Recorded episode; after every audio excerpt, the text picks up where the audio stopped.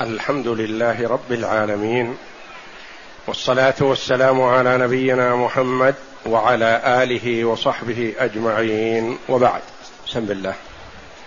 بسم الله الرحمن الرحيم. قال المؤلف رحمه الله تعالى باب بيع النخل بعد التأبير. الحديث الثالث والستون بعد المئتين. عن عبد الله بن عمر رضي الله عنهما أن رسول الله صلى الله عليه وسلم قال من باع نخلا قد أبرت فثمرتها للبائع إلا أن يشترط المبتاع. ولمسلم ومن ابتاع عبدا فماله للذي باعه إلا أن يشترط المبتاع. قول المؤلف رحمه الله باب بيع النخل بعد التأبير. بيع النخل يعني بيع الأصل شجر النخل. بعد التأبير بعد تأبير الثمرة والتأبير هو التلقيح وهو وضع عندما يتشقق الغلاف الكافور. يتشقق عن الثمرة يؤتى بشيء من نتاج الفحل فحل النخل. ويوضع على ثمرة النخلة الأنثى فتصلح بإذن الله. وقالوا لا يلزم أن يوضع على كل نخلة بعينها. وإنما إذا وضع على بعضها وأتى البعض الآخر الرائحة كفى. وكانوا في بعض الجهات يضعون الفحول غرسها على جهة مهب الريح فيكفي الريح تنقل رائحة الفحل الذكر إلى النخله الأنثى فتصلح الثمرة بإذن الله. فالتأبير هو التلقيح. بيع النخل بعد التأبير عن عبد الله بن عمر رضي الله عنهما أن رسول الله صلى الله عليه وسلم قال من باع نخلا قد أبرت. قد أبرت بالتشديد أو يروى قد أبرت بالتخفيف. فثمرتها للبائع. يعني الرجل باع هذه النخيل باع أصولها وهي قد أطلعت ولم يتشقق الثمر. آخر باع نخلا وقد أطلعت وتشقق الكافور وذر عليه أو وضع عليه شيء من اللقاح. الأول الثمرة إذا لم يذكر عنها شيء فتكون للمشتري لأنها لم تعبر الثاني تكون الثمرة للبايع لأنه تولاها وأبرها وتعلقت نفسه بها فتكون له. إن اشترطها المشتري ورضي البائع صح. أو اشترط البائع الثمرة التي لم تؤبر ورضي المشتري بذلك صح. إذا لم يحصل شرط ولم يحصل اتفاق على الثمرة التي في رؤوس النخل فإن كانت قد أبرت فتكون للبايع. وإن كانت لم تؤبر فتكون تبع النخل للمشتري. ومن اشترط منهم على الآخر خلاف ما له بأن يكون له صح منطوق الحديث من باع نخلا قد أبرت فثمرتها للبايع. هذا واضح. مفهومه على أنها إذا لم تؤبر فتكون للمشتري. قال إلا أن يشترط المبتاع. المبتاع هنا المراد به المشتري. فإن اشترطها وقد أبرت أو احمرت أو اصفرت أو قبل أو بعد صح حسب ما يتفقون عليه لأنه كما قال صلى الله عليه وسلم المسلمون على شروطهم. إلا شرطا حرم حلالا أو أحل, حلا أو أحل حراما فلا يجوز. لكن الشروط الجائزة بين المسلمين نافذة حسب ما يشترطونها.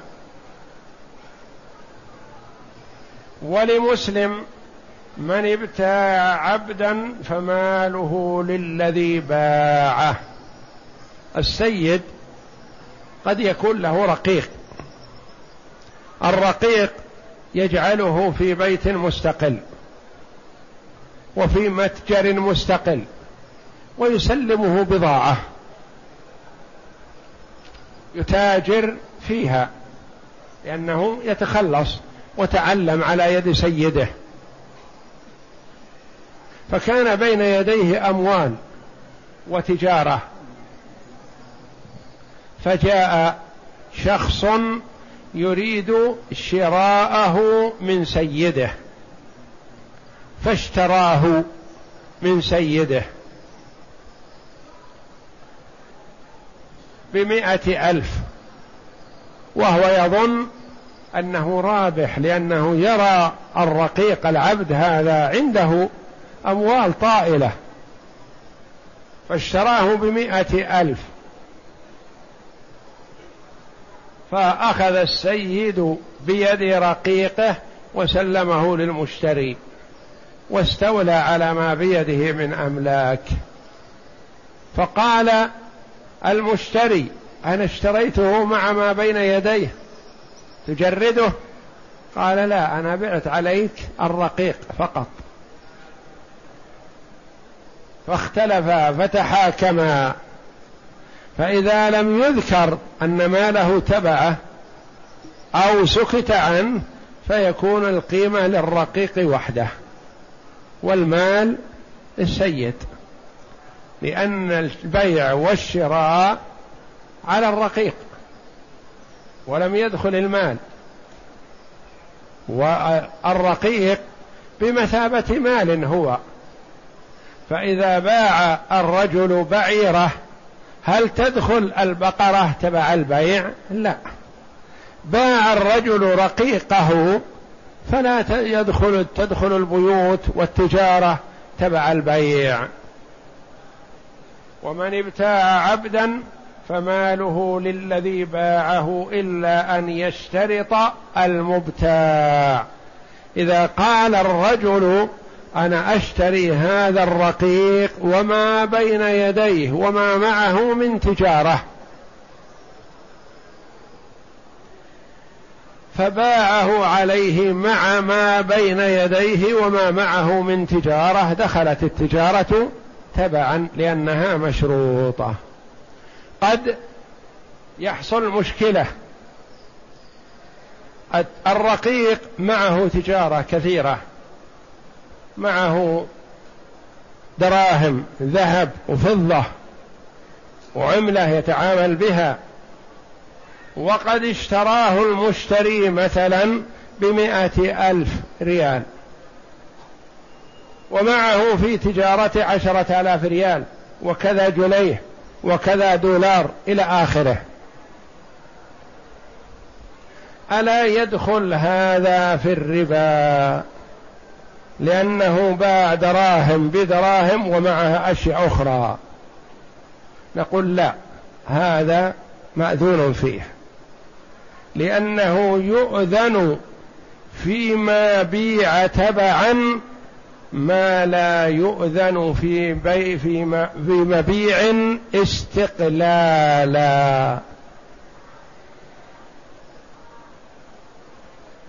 مبيع تبع. فمثلا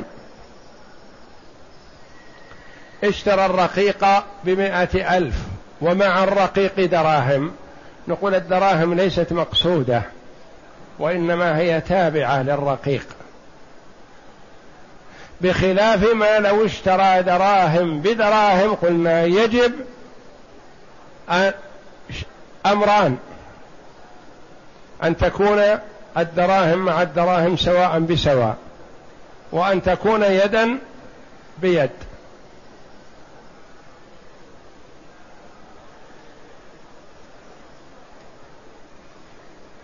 فيؤذن فيما يكون تبعا ما لا يؤذن في بي فيما يباع استقلالا.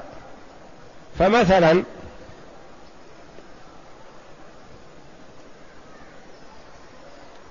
تاجر عنده تمر كثير.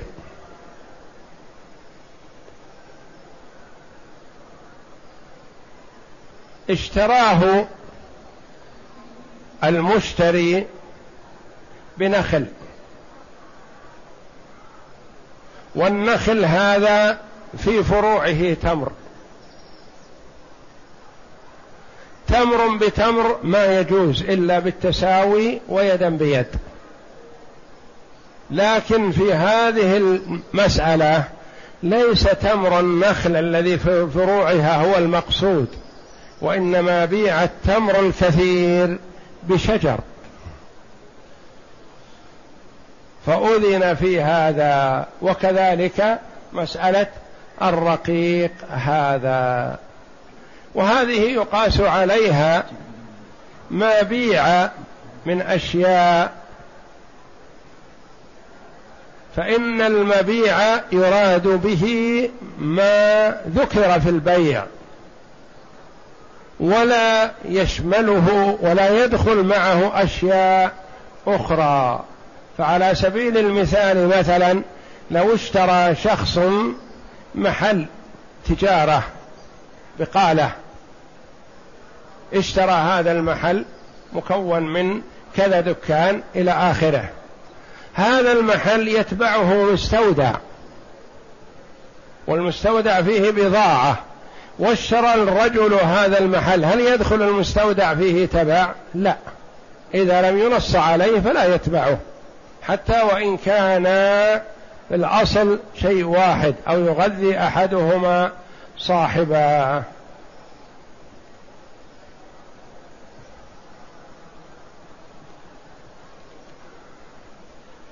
ومن ابتاع عبدا فماله للذي باعه إلا أن يشترط المبتاع. نعم. الغريب أبرت بتخفيف الباء وتشديدها. بتخفيف الباء أبرت. أبرت مكسورة. باء مكسورة فقط. أو أبرت مشددة. هذا التخفيف والتشديد. أبرت النخل أو أبرت النخل.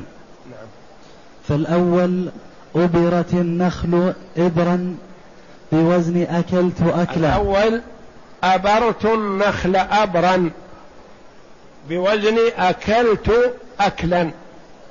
أبرت. وهم أبرت أبرت النخل. والثاني؟ والثاني أبرت النخل تأبيرا بوزن علمته أعلمته تعليما. بوزن علمته أبرته بوزن علمته. نعم. والتأبير التلقيح وهو وضع شيء من طلع ذكر النخل في طلع إناثه. المبتاع هو المشتري بقرينة الإشارة إلى البائع لا يشترطه المبتاع. المبتاع المراد به المشتري هنا لأن البائع مذكور. المبتاع هو المشتري بقرينة الإشارة إلى البائع ويأتي اللفظ للبائع والمشتري. المعنى الإجمالي فهو من الأضداد. فهو من الأضداد. فهو من الأضداد اللي يستعمل في الضدين. يعني المبتاع يطلق على البايع ويطلق على المشتري. نعم. المعنى الإجمالي أول العمل من ثمرة النخل هو تلقيحه ولهذا فإن الشارع أناط به الحكم. فمن باع أصول نخل أصول نخل يعني باع الشجر باع النخلة بكاملها. نعم. فمن باع أصول نخل فإن كانت الثمرة مؤبرة قد عمل بها صاحبها واستشرفت نفسه لها فهي للبائع مبقاة على أصولها أو إلى أوان جذابها مبقاة يعني تبقى الثمرة من بعد التعبير حتى تخرف وتجد بأصولها ولا يقول خذ ثمرتك بعدما يشتري المشتري يقول للبائع الثمرة لك لما تبقى في شجري؟ خذها انقلها. إذا نقلها قبل أوان جذاذها فسدت عليه بل هي تبقى فيه إلى أوان إيناعها وصلاحيتها للأكل. وإن لم تؤبر فهي داخلة في بيع الأصول فتكون للمشتري هذا ما لم يشترط المشتري في الصورة الأولى دخول الثمرة أو بعضها في البيع. إذا اشترط المشتري قال أنا أشتري هذه النخيل لكن على شرط الثمرة التي فيها لي. قال لا بأس. أو قال أشترط أن يكون لي ثمر هذه الشجرة المعينة التي على البركة أو على الساقي أو كذا. استثنى شيء معين. قال ما يصلح إني أسقي النخل من الآن إلى ما بعد أربعة أشهر ولا أستفيد منها شيء؟ أنا لي الثمرة التي على البركة أو لي النخل الذي على السواقي أو لي النخل الذي في الجهة هذه كم؟ نخلة عشر عشرين وهكذا. فإذا استثنى الثمرة كل يعني اشترط الثمرة كلها أو اشترط بعضها صح. نعم. أو استثنى البائع الثمرة أو بعضها في الصورة الثانية فتكون باقية على أصولها إلى أوان جذاذها لأن المسلمين على شروطهم لأن المسلمين على شروطهم الصحيحة. شروطهم الصحيحة لأن في شروط فاسدة لو اشترطوها ما صحت. وهذا منها. وكذلك العبد الذي جعل سيده بيده مالا فإن باعه فماله لسيده الذي باعه لأن العقد لا يتناوله إلا أن يشترطه المشتري أو يشترط بعضه فيدخل في البيع. ولو كان المال الذي معه مما يجري فيه الربا مع الثمن فإن يعني كان معه مال من ضمن هذه المال دراهم والشراء بدراهم. ما يقال إنه اشتري دراهم بدراهم. نقول الدراهم التي مع المال الذي تبع العبد هذه ليست مقصودة بالذات فهي تبع. ولو كان المال الذي معه مما يجري فيه الربا مع الثمن فإنه جائز لأنه تابع غير مقصود لذاته والتابع لا حكم له لأنه في حكم المتبوع. ما يؤخذ من الحديث. أولا أن هذا رأي الجمهور. وخالفهم الأوزاعي وأبو حنيفة. فقال تكون للبائع قبل التأبير وبعده. يقول حتى لو لم يؤبر ما دام طلعت الثمرة فهي للبائع. وبعكس هذا قال ابن أبي ليلى فقال تكون للمشتري قبل التعبير وبعده. إذا للعلماء رحمهم الله فيها ثلاثة آراء. الرأي الأول وهو الموافق للدليل وهو الصحيح وهو رأي الجمهور أنها إن كانت مؤبرة فهي للبايع يعني ملقحة. وإن لم تكن مؤبرة فهي للمشتري تبع الأصول. الأوزاعي وأبو حنيفة قال تكون للبائع. حتى ما دام طلعت فهي للبائع. قبل التعبير أو بعده. ابن أبي ليلى من المالكية من أصحاب مالك من أهل المدينة. قال تكون للمشتري قبل التعبير وبعد هذا خلاف الحديث.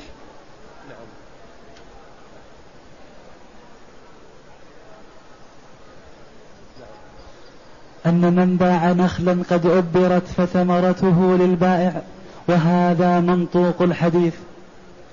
ثانيا أن من باع نخلا لم يؤبر فثمرته للمشتري. وهذا مفهوم الحديث. ثالثا إن استثنى البائع الثمرة التي لم تؤبر أو بعضها فهي له بشرطه. رابعا إن اشترط المشتري دخول الثمرة المؤبرة بالعقد فهي له بشرطه. خامسا صحة اشتراط بعض الثمرة مأخوذ من حذف المفعول به من قوله إلا أن يشترط المبتاع قال ف... إلا أن يشترط يعني يشترط الثمرة كلها أو يشترط بعضها محذوف المفعول. ولم يقل إلا أن يشترطه قال إلا أن يشترط المبتاع يعني يشترط الثمرة بكاملها أو بعضها. فهو صادق عليه كله وعلى بعضه. سادسا إن كان بعض ثمرة مؤبرة وبعضه غير مؤبر فالصحيح أن لكل حكمه لأن أي إن كان البستان فيه شجر نخيل مؤبر ونخيل أخرى غير مؤبرة. فلكل نخل حكمه. المؤبر للبايع وغير المؤبر للمشتري إذا كانت النخلة الواحدة فيها شيء مؤبر وشيء غير مؤبر فهذا يكون كله للبايع لأن ما لم يؤبر تبعا لما نعم. إن كان بعض ثمرة مؤبر وبعضه غير مؤبر فالصحيح أن لكل حكمة لأن كل من النوعين. نعم. لأن الحكم يدور مع علته وجودا وعدما إلا إذا كان التأبير في نخلة واحدة فتكون كل ثمرتها للبائع لأن لأن باقيها تبع لأولها. واشتراك اثنين في ثمرة واحدة في شجرة واحدة مسبب للخلاف. سابعا ألحق الفقهاء بالبيع جميع التصرفات كأن يكون النخل عوض صلح أو صداقا أو جعله أو جعله صاحبه أو جعله صاحبه أجرة أو هبة أو غير ذلك مما فيه نقل نقل الملك. يقول ألحق الفقهاء بالبيع جميع التصرفات التي حكمها حكم البيع. كأن يكون النخل عوض صلح اثنان بينهما تجارة ومخالفة في بعض الأمور. فقال أحدهما للآخر عندي لك أشياء أموال. شيء نعلمه وشيء لا نعلمه. فأنا أعطيك هذا البستان عما في ذمتي لك صلحا. فتم على هذا. ثم بعد هذا بأيام جاء الدافع البستان يقول الثمرة هذه التي في فروع النخل لي. الآخر يقول لا لي أنا لأن اصطلحنا على ما كل ما في البستان. فنقول هذا الصلح حكمه حكم البيع. ولو أن صاحب البستان باع الثمرة باع النخل أصوله لكانت الثمرة للبايع إذا لم يشترطها المشتري. فكذلك هنا تكون الثمرة لصاحبها الأول وتكون الأصول للذي تصالح معه لأن هذا الصلح صلح حكمه حكم البيع. أو صداق الرجل مثلا خطب امرأة فأصدقها بستانا فيه نخل وهذا النخل مؤبر. فاستلمت المرأة صداقها الذي هو هذا البستان. فجاء الرجل يريد متابعة ثمرته. فقالت له ارفع يدك. البستان لي هذا صداقي. قال الثمرة لي والبستان لك. نقول الحكم حكم الصداق حكم البيع. فتكون الثمرة للرجل الذي دفع البستان مهرا ويكون النخل أصوله للمرأة صداقا. أو جعله صاحبه أجرة مثله. لو استأجر عمارة وكانت الأجرة هذا البستان بنخله. فالثمرة التي في النخل قد أبرت تكون لصاحبه الأول وتكون أصول النخل هي الأجرة.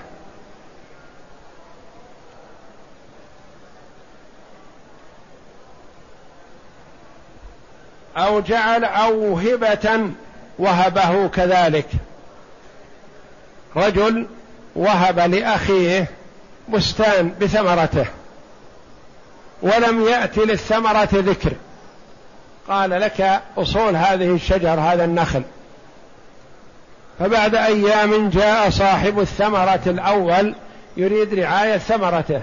قال له أخوه ألم تهب لي البستان بكامله؟ قال بلى وهبتك إياه لكني الثمرة التي على رؤوس النخل هذه لي لأنها مؤبرة وأنا توليت تأبيرها فهي لي فهي للواهب الأول. نعم. ثامنا دخول الثمرة في البيع إذا اشتري إذا اشتريت قبل التأبير أو اشترطها المشتري وهي مؤبرة. يدخل تبع البيع في حالتين. إذا كانت لم تؤبر هذا هذه تدخل تبع البيع. إذا كانت مؤبرة واشترطها المشتري فإنها تدخل تبع البيع. نعم. أو اشترطها المشتري وهي مؤبرة يعد بيعا للثمرة قبل بدو صلاحه. لكن رخص فيه لأنه تابع لأصله وليس مستقلا. والقاعدة العامة يثبت تبعا ما لا يثبت استقلالا. وهذه الصورة منها وبهذا يجمع بين النصين. النبي صلى الله عليه وسلم نهى عن بيع الثمرة قبل بدو صلاحها. هذا لا إشكال فيه. الرجل اشترى هذا البستان من هذا الرجل. والبستان قد أبرت نخله. فقال المشتري أنا أشتري منك النخل وثمرته.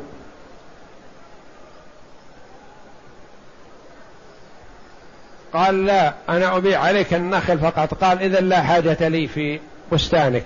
أنا أريد أن أجني الثمرة من الآن. أشتري الآن ولا أجني إلا بعد سنة؟ لا. فوافق البايع على أن الثمرة للمشتري. فاعترض ثالث وقال وقعتم في إشكال. ما هذا الإشكال؟ يرحمك الله. قال عصيتم وخالفتم أمر النبي صلى الله عليه وسلم. بعتم هذه الثمرة على التي في رؤوس النخل قبل بدو صلاحها والنبي صلى الله عليه وسلم نهى عن بيع الثمرة قبل بدو صلاحها. نقول يرحمك الله النهي عن بيع الثمرة قبل بدو صلاحها إذا كان المبيع الثمرة وعلى أن تبقى إلى الجذاذ. أما إذا بيعت الثمرة مع البستان فهذا لا إشكال فيه. جائز لا خلاف. إذا بيعت الثمرة مع البستان كامل فلا بأس. لا يقع في المخالفة.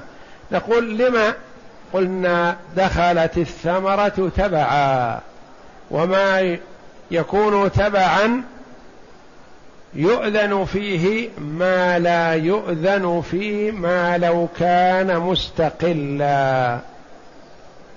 لو جاء آخر يريد أن يشتري الثمرة مستقلة وحدها والثمرة خضراء. إلى الآن ما بدا فيها الاستواء. وقال نشتري هذه الثمار على النخل على أن تبقى إلى الجذاذ. نقول هذا بيع غير صحيح ولا يجوز محرم. لكنك اشتريت ما لم يؤذن في بيعه. آخر اشترى الثمرة مع الشجر مع النخل واشترط أن ويؤذن في التبع ما لا يؤذن في المستقل. تاسعا أن من باع عبدا وقد جعل بين يديه مالا يتصرف به. وقد جعل. أن من باع وقد جعل بين يديه. أن من باع عبدا وقد جعل بين يديه مالا يتصرف به. فالمال للبائع إلا أن يشترطه المشتري مع الصفقة أو يشترط بعضه فيدخل مع المبيع حينئذ. يشترط فيه ما يشترط غيره من المبيعات.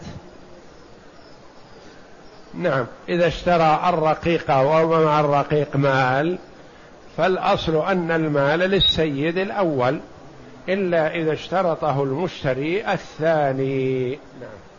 عاشرا لا يضر أن يكون مع العبد المبيع ما يدخله الربا مع الثمن كأن يتبعه فضة.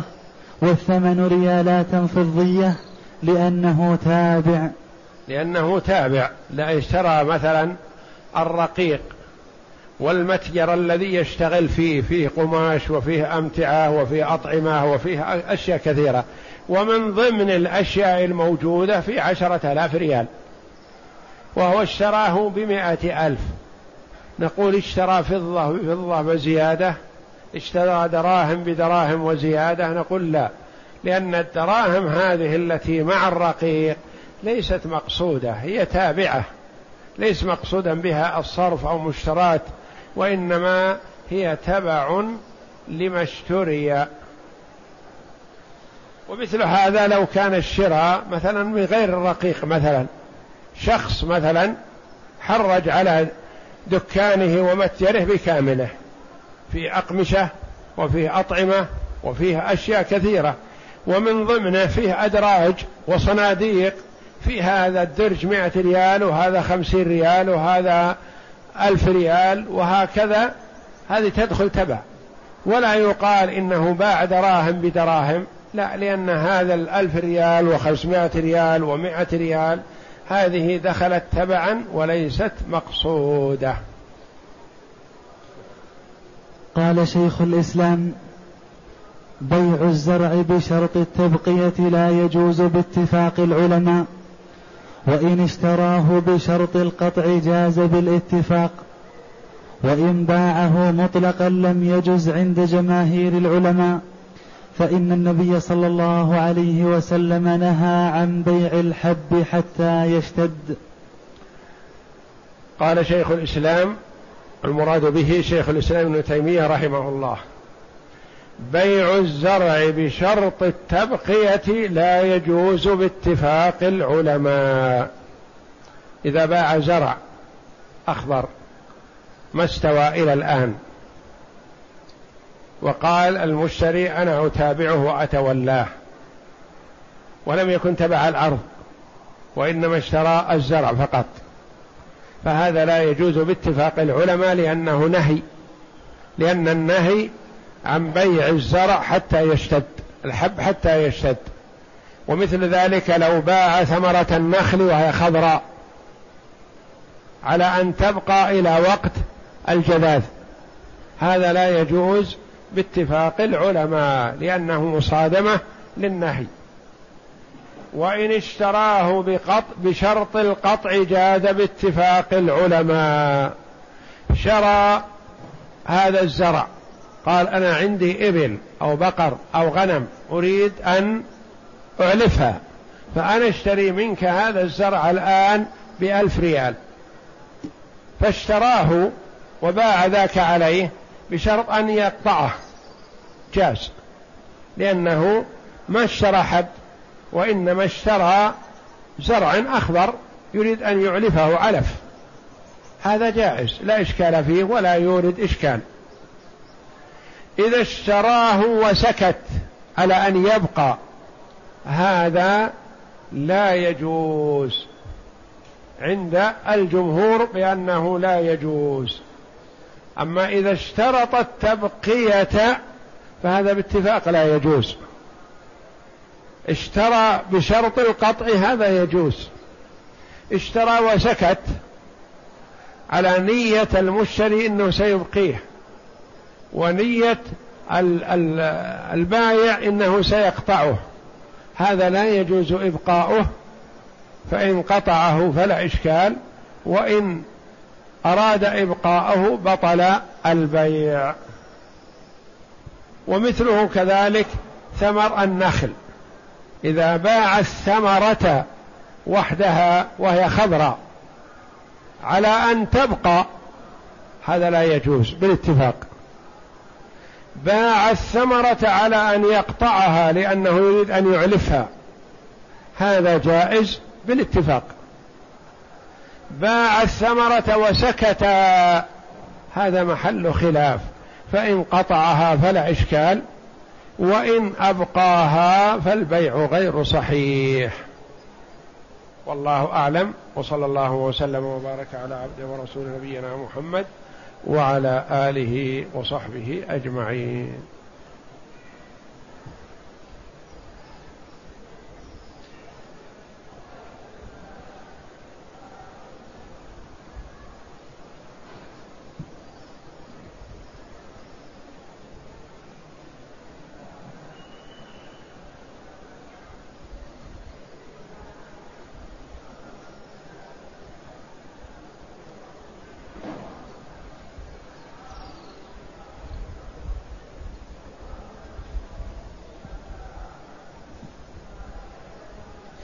تقول السائلة لبست القفازين وأنا محرمة. جاهلة ولما أخبرت نزعتها فهل علي شيء؟ الجواب ليس عليك شيء لأن المحرمة لا تلبس القفازين شراب اليدين ولا تلبس النقاب ولا البرقع غطاء الوجه المخصص وإنما تغطي يديها بأي شيء. وتغطي وجهها بأي شيء غير النقاب والبرقع أما إذا لبست النقاب أو البرقع أو القفازين جهلا ثم علمت فنزعته فلا شيء عليها. لبستهما نسيانا ثم لما ذكرت أزالتهما ليس عليها شيء. بخلاف شراب الرجلين فالمحرمة تلبسهما ولا إشكال.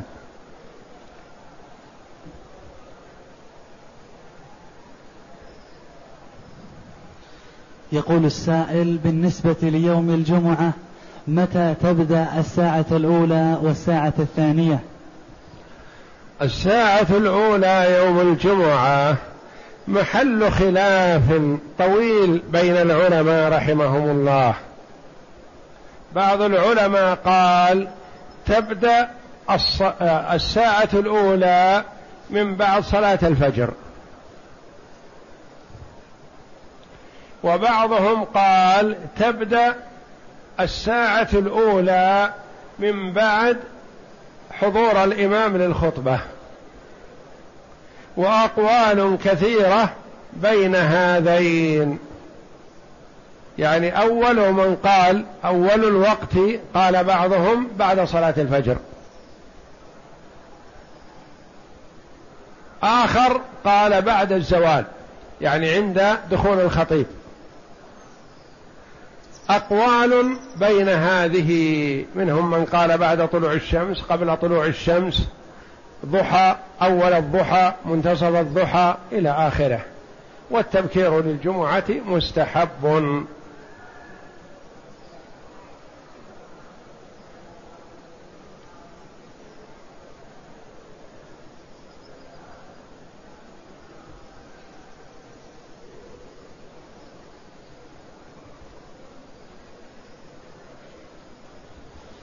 يقول السائل إذا بعت سيارة ولكن لم أنقلها باسمه حتى يسدد جميع المبلغ ثم عجز عن تسديد المبلغ فأخذت السيارة وبعتها وأخذت حقي وأعطيته الباقي.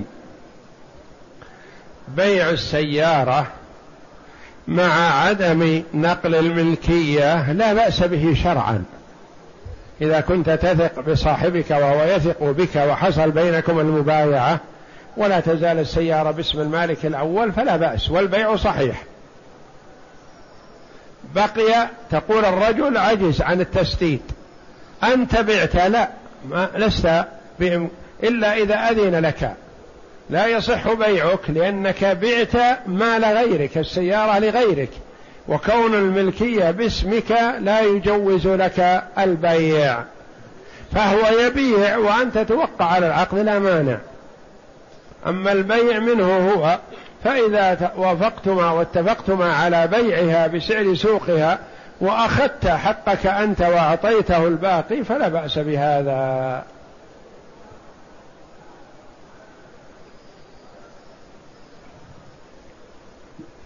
يقول السائل أريد أن آخذ أكثر من عمرة لي ولوالدي.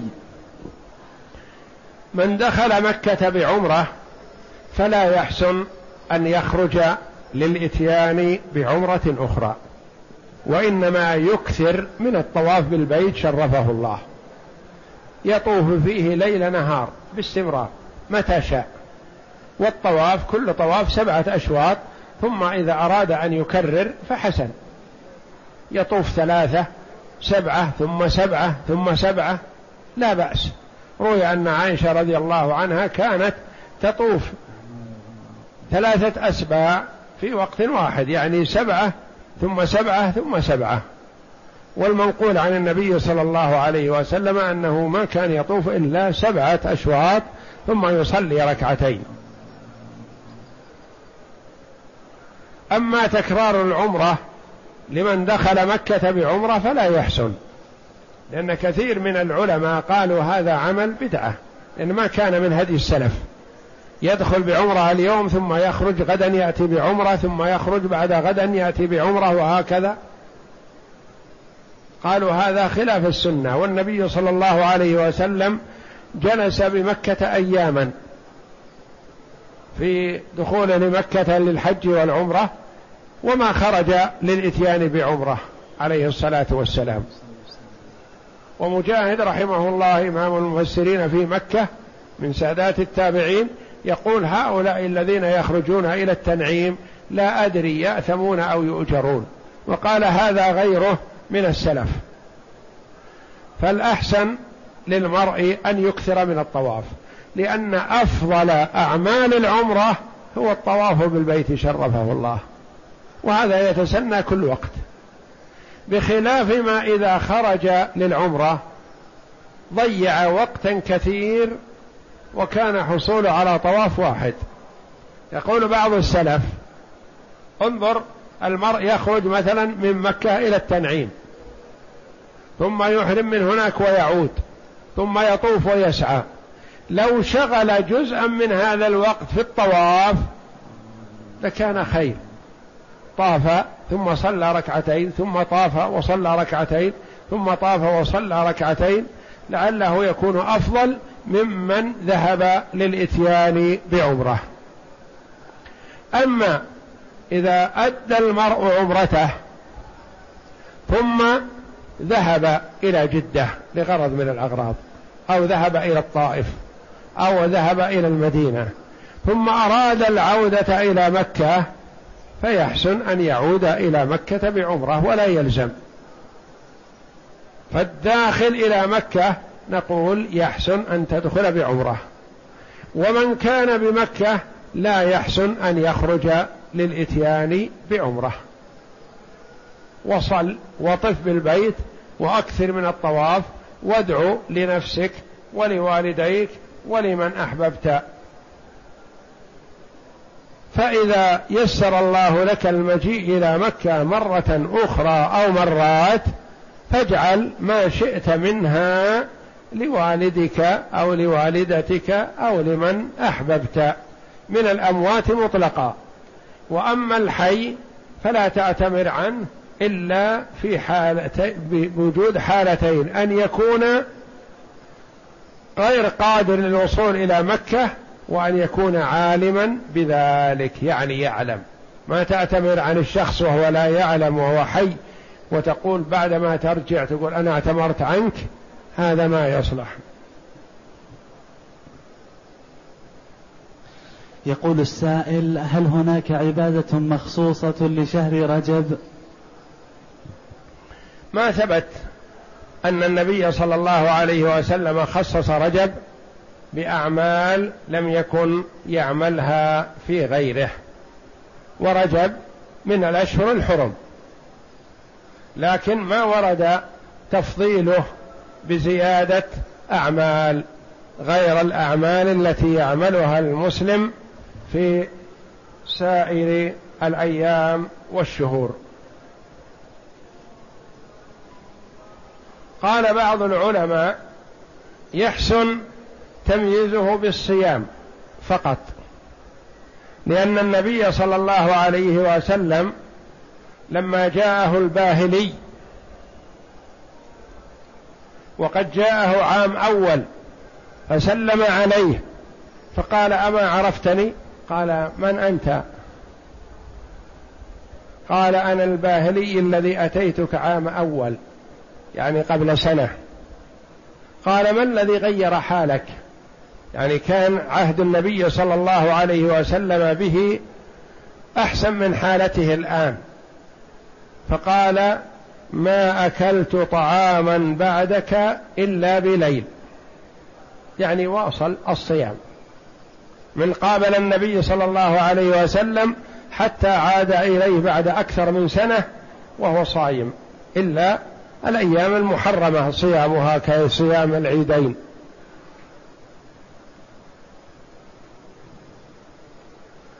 قال ما أكلت بعدك طعاما إلا بليل. قال أتعبت نفسك أو كما قال صلى الله عليه وسلم. وذكر له الصيام الذي ينبغي أن يصومه. فقال إني أجد في نفسي قوة. فقال النبي صلى الله عليه وسلم للباهلي صم من الحرم واترك صم من الحرم واترك صم من الحرم واترك. والحرم كما قال الله جل وعلا منها أربعة حرم. إن عدة الشهور عند الله اثنا عشر شهرا في كتاب الله. منها أربعة حرم. والحرم هي شهر رجب هذا الذي نحن فيه وشهر ذي القعدة وذي الحجة والمحرم. ثلاثة متوالية ورجب. الذي بين جمادى وشعبان.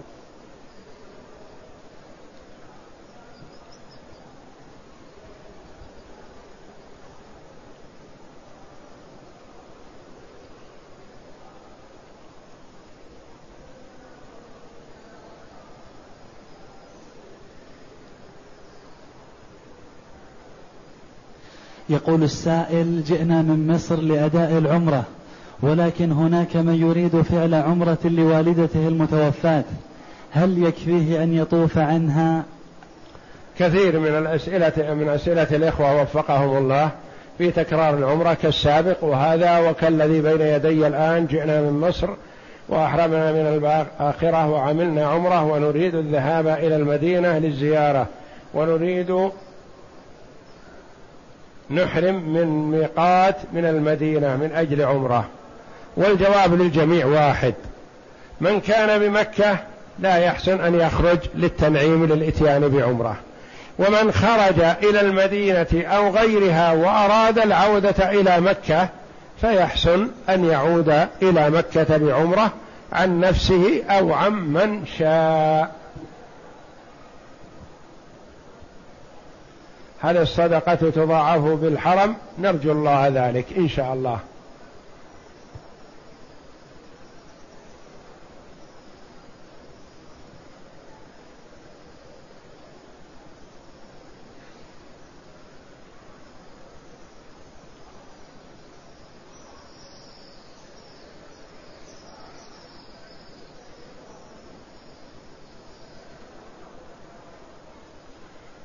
يقول عندي شك أنني لم أكمل حجتي قبل حوالي خمس وثلاثين سنة وقد حجيت أكثر من عشر حجات بعد ذلك فماذا علي؟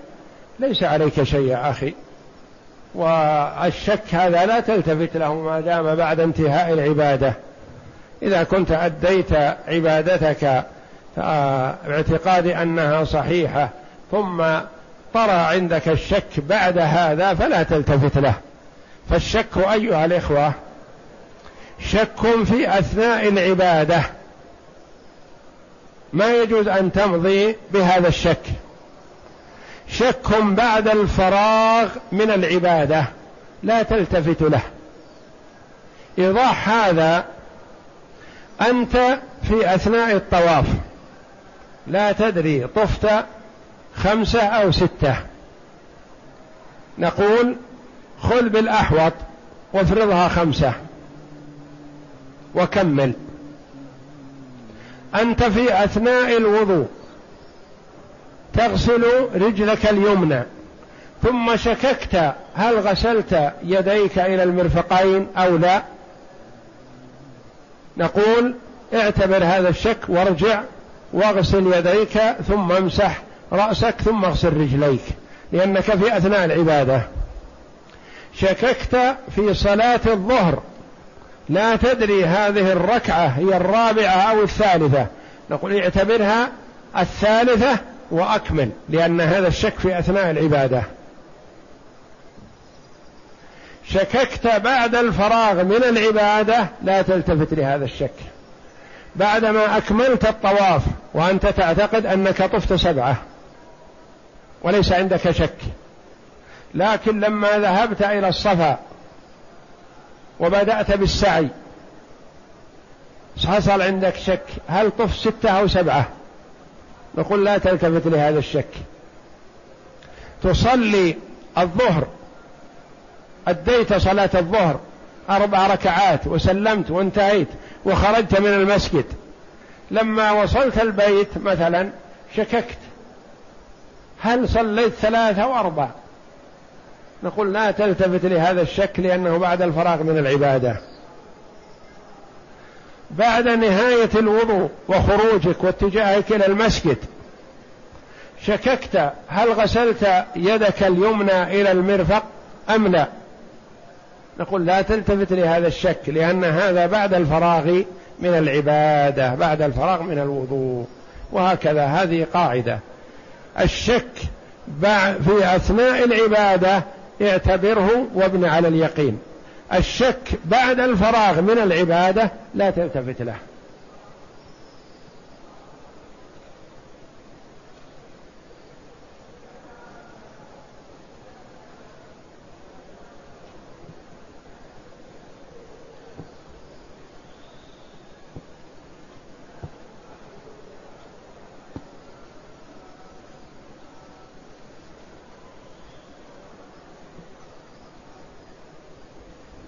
يقول السائل قمت بعمرة وقبل أن أعتمر نمت فاحتلمت ثم قمت فاغتسلت وجئت بأعمال العمرة فما حكم عمرتي؟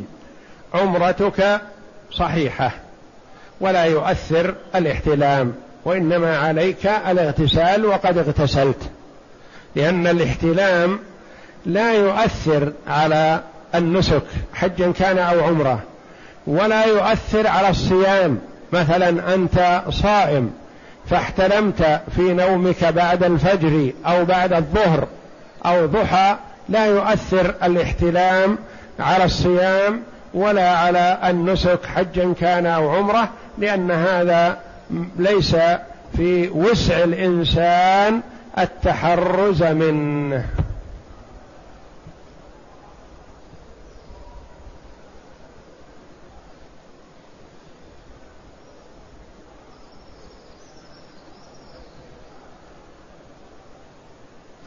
يقول السائل أنا شاب لم أتزوج وجئت إلى مكة لأداء العمرة ولأحج. و وقيل لي أنه لا تقبل العمرة ولا الحج لمن لم يتزوج. هذا القول الذي قيل لك غير صحيح. فيحج المرء وإن لم يتزوج ويعتمر وإن لم يتزوج. وإنما الخلاف بين العلماء رحمهم الله. إذا كان الإنسان بين بين إما أن يحج أو يتزوج وليس عنده استطاعة للاثنين. بأيهما يبدأ؟ عنده عشرة آلاف ريال فقط. وهي ممكن أن يحج بها وتنتهي. وممكن أن يتزوج بها وتنتهي. ولا يبقى عنده شيء للحج. بأيها يبدأ؟ قالوا هناك فرق بين الرجال. من يخشى على نفسه الوقوع في الحرام وعنده شهوة فنقول يتزوج يقدم الزواج صيانة لنفسه عن الوقوع في الحرام. ولو لم يحج إلا فيما بعد متى ما يسر الله له. أما إذا كان يأمن على نفسه الوقوع في الحرام ما يخاف على نفسه مطمئن أنه لن يقع في الحرام بإذن الله. فالأفضل له أن يحج ليؤدي هذا الركن العظيم من أركان الإسلام.